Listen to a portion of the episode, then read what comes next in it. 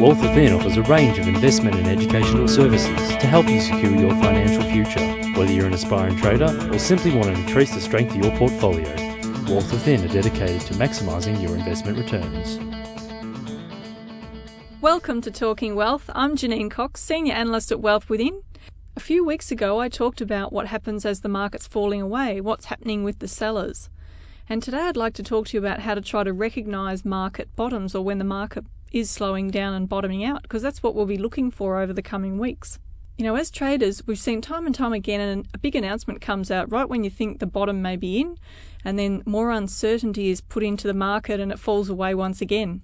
Because what's happening is those buyers and holders that have been holding on all the way down, as, as the market or the stock's been trading down, they decide finally that they're going to exit. Now, this is what we call an exhaustion and often happens right near the bottom. The problem is that stocks or markets can actually have what we call a bounce at the bottom. And just when you think the stock or market might be about to rise, again it falls away and takes out the previous low.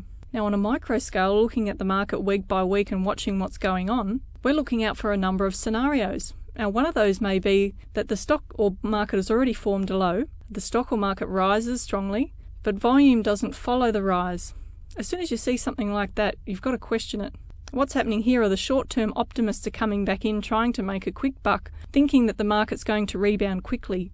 The problem with that is if uncertainty is really set in, it takes a lot more than just a short term rise to really confirm that the market is really turning around.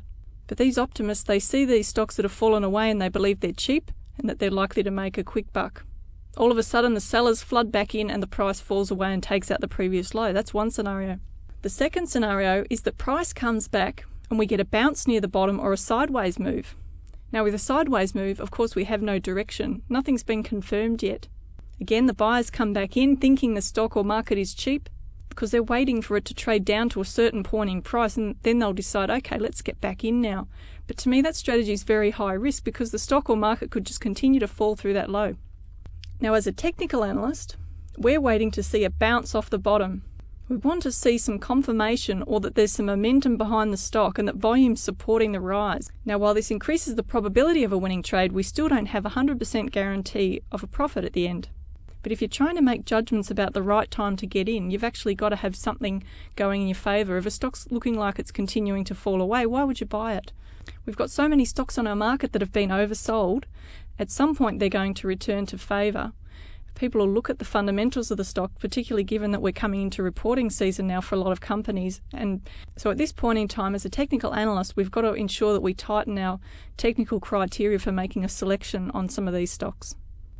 This is Janine Cox, Senior Analyst at Wealth Within. Bye for now. Talking Wealth was brought to you by Wealth Within. To learn how you too can maximise your investment returns, call 1300 ShareTrade